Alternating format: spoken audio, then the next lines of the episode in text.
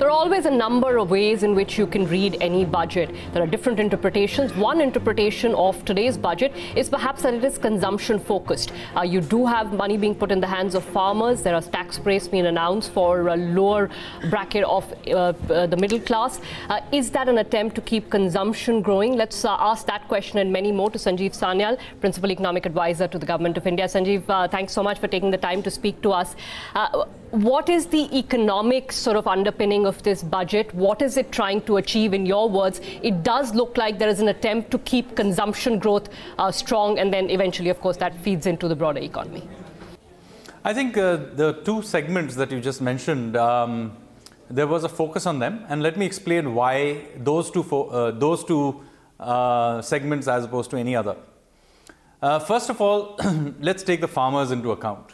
Now, there's a lot of talk about farmer distress, but let's look at what exactly is going on. What has actually happened is that the far uh, farmers actually have done a very good job of doing what they've always been asked to do, which is to increase output. And for the last couple of years, they have actually dramatically increased farm output. The problem is that this has caused pressure, downward pressure on their prices.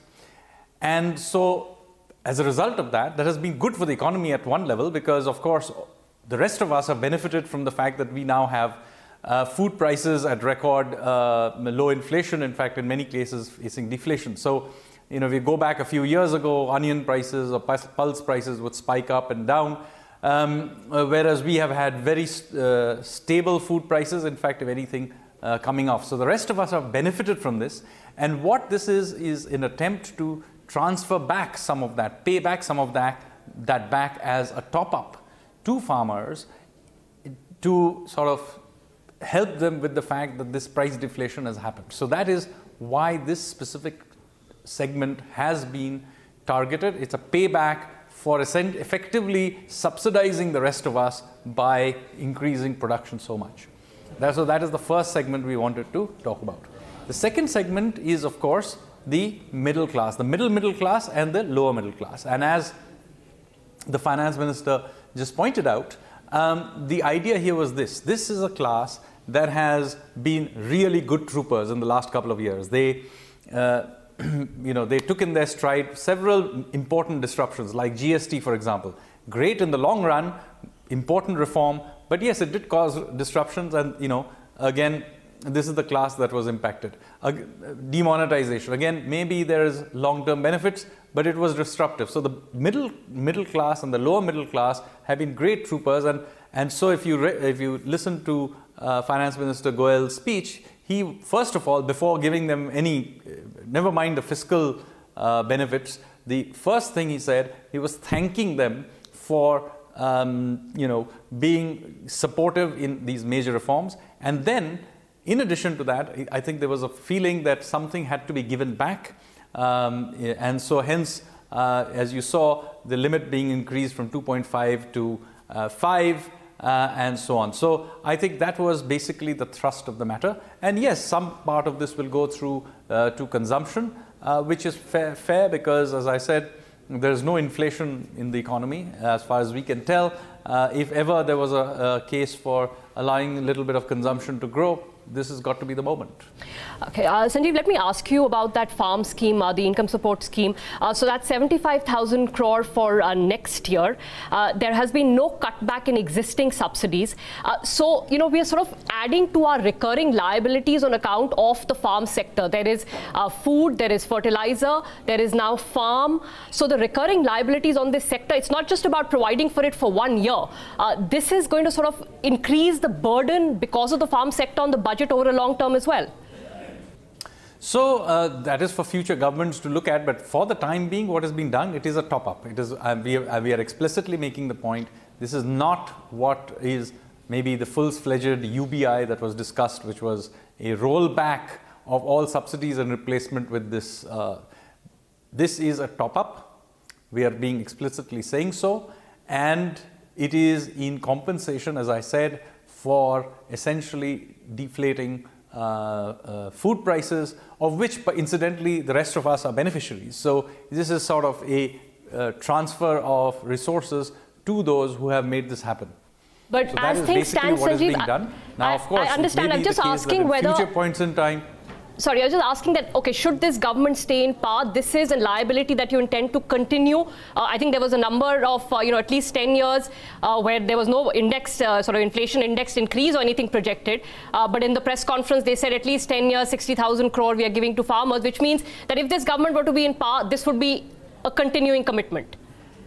Yes, as things stand, yes. But the point of the matter is obviously circumstances will change. I mean, um, uh, you know, there may be another point in time where we have resolved this uh, price deflation problem and this is not considered the optimal way to support the farm farmers. Uh, there may be other things that may happen. But as things stand, given the current situation, should that persist, yes, this will this too will persist. Okay. Uh, Sanjeev, on the other uh, end of expenditure, you know, there has been spending increase here, of course, but capital expenditure is more or less flat. Uh, are we compromising on, uh, you know, long-term expenditure that should go into the economy, or is that getting pushed on to, say, public sector balance sheets, which has also been happening? I think this government has uh, more than uh, shown its commitment to infrastructure over the last five years. I don't think there's been any let up whether in terms of building metros and cities or highway building or dramatic expansion through UDAN scheme in um, civil aviation, uh, you will hardly uh, be able to make the case that this is this government doesn't take infrastructure seriously. Um, so, uh, you know, obviously this is an interim budget. Uh, it targeted two segments, and that was the focus of it. Now, when a new budget is presented in July, um, you know, the new government will have priorities. It may have different priorities uh, on capital expenditure from the current one. We will see. Uh, the focus of this one as an interim budget was mostly on these two uh, uh segments, and, and hence uh, they were targeted. Uh, Sanjeev, on the, on the revenue side, you know, we're looking at about a 13.8% increase in gross tax revenue. Benchmark to nominal GDP growth, that seems fine. But last year, of course, we know we had a, you know, a considerable shortfall, at least on the GST. This year, uh, is there just general confidence that tax revenues will keep up uh, to expectations? And secondly, there is still a very high reliance on both divestment and dividends from the RBI.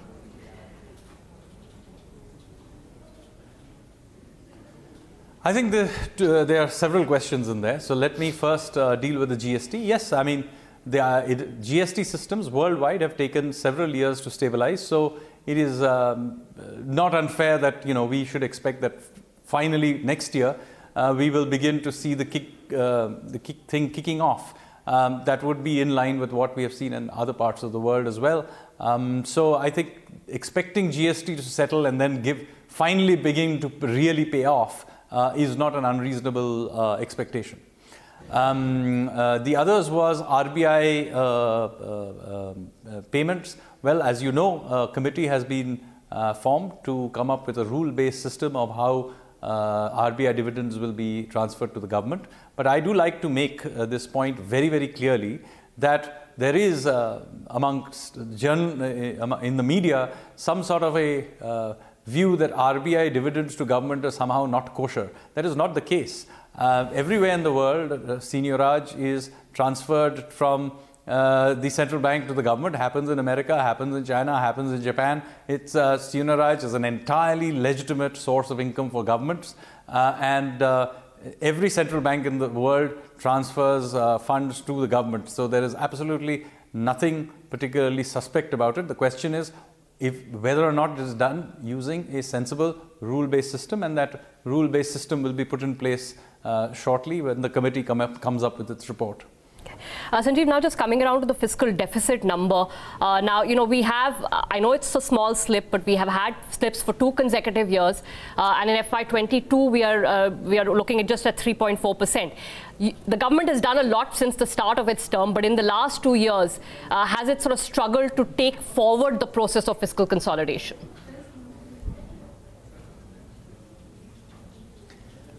Again, I think First of all, do remember that not so long ago we used to debate whether it was 5 or 6% of GDP. The fact that we are debating uh, 3.3 and 3.4 is in itself massive uh, shift in how we think about all of this. Secondly, uh, please do look at the primary deficit number. You will see the primary deficit number is 0.2% of GDP, which is actually a slight improvement on what had been uh, earlier expected. The deficit as it stands now is effectively being driven by interest payments on existing debt. Uh, so uh, that I think is an issue on which obviously uh, a structural decline in inflation uh, in uh, interest rates is, something that we need to think about quite seriously, given that we have managed now to structurally lower inflation. So this uh, this in the longer run is more a dynamic between inflation and interest rates uh, than it is about fiscal consolidation because on an ongoing basis, the primary deficit, which the you know the finance minister controls, that is well within control. Okay. Sanjeev, on the question of borrowings, uh, now, you know, the gross borrowing number was far higher than what the markets had expected. So you saw the bond markets react negatively. Uh, when you look at the net, you're seeing that a lot of borrowing is now moving towards the National Small Saving Fund. Uh, I know that fund is available for use to the center, but there are other possible consequences of borrowing too heavily from that fund, such as an artificially high interest rate regime if you want to keep collections coming into small savings.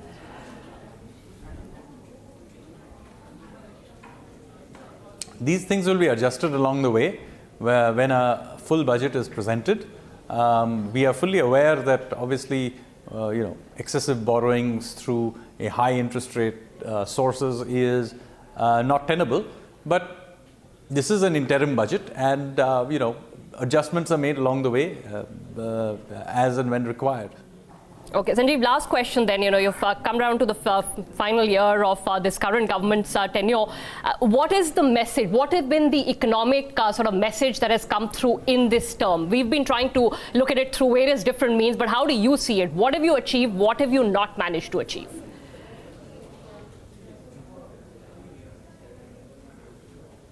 Well, what is it that Prime Minister Modi was trying to do when he said we're going to create a new India?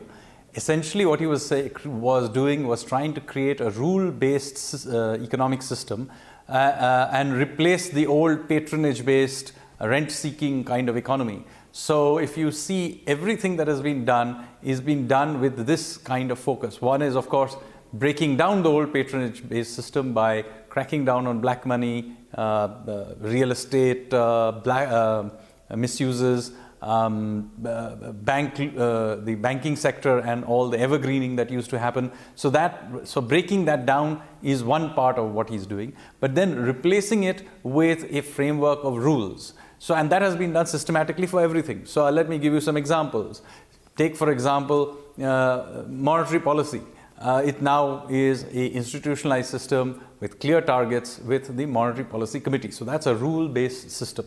Another was how do you have exit? So another rule-based system, insolvency and bankruptcy code. Uh, we had an extremely complicated tax system, uh, different states doing their own thing. Nobody knew what was going on. You now have a GST council. You have now shifted onto a new regime under the GST. Maybe it's not the world's best system, uh, but it's pretty good. It works and we can keep improving it. Even 50 years from now, what you will be doing is improving essentially this framework. So the point is that a framework of rule-based governance has been put in place. More can be done, I'm sure, but I think this is the broad agenda, and I think you will see more being done in this line. It's not finished business, uh, but of course, you know, uh, if you're taking a longer-term perspective, uh, you know, we will now have to begin to think about many other things uh, to take this particular approach forward. One failure, perhaps, Sanjeev, is the fact that uh, neither did we manage to push up growth to the levels where there would be large dividends in terms of job creations, nor did we manage to push up the share of manufacturing in the GDP as we would have intended to with Make in India, etc., which would have also had, uh, you know, positive consequences for the job market. Uh, I, I, would, I, would dis- I would dispute. I would dispute the fact that growth has not happened. Uh, India remains by far the fastest growing economy in the world, and if that's not good enough for you, um, then I'm afraid nothing I can say about it. As far as the jobs issue is concerned, uh, that is a matter of debate, uh, which is largely being done on the basis of a report that hasn't been made public. So I think uh, let's hold our horses on that. But I would yes, uh, manufacturing as a share of GDP, which we always is, uh, thought would create jobs, Sanjeev. Enough. Manufacturing, which we thought manufacturing. Yes, I agree. Yes, but there, there, there, there, you're right. Manufacturing could have grown faster, but the services sector definitely has grown very, very fast. There are large uh, sectors that didn't uh, exist that were came about, and even in manufacturing, incidentally, while there have been problems in certain areas, like for example, um, small scale textile manufacturing and so on. But then other sectors have dramatically grown. For example, uh, five years ago, we barely had a mobile, a mobile phone manufacturing industry.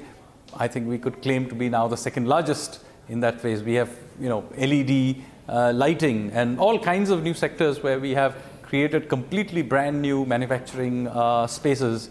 Uh, so I would actually dispute you that nothing is going on.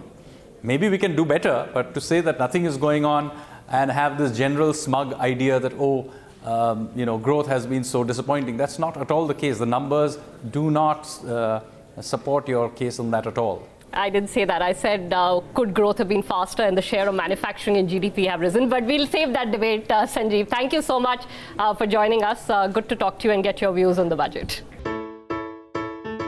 On the IVM Podcast app, along with this, we have a number of other shows which you think you'll enjoy. Listen to Cyrus Says with Cyrus Broacha as the host. Listen to Paisa Vaisa with Anupam Gupta. The Scene and the Unseen with Amit Varma or Shunya One hosted by Shiladitya Mukhopadhyay and myself. Check out the IVM Podcast app to get more talk content that you will enjoy.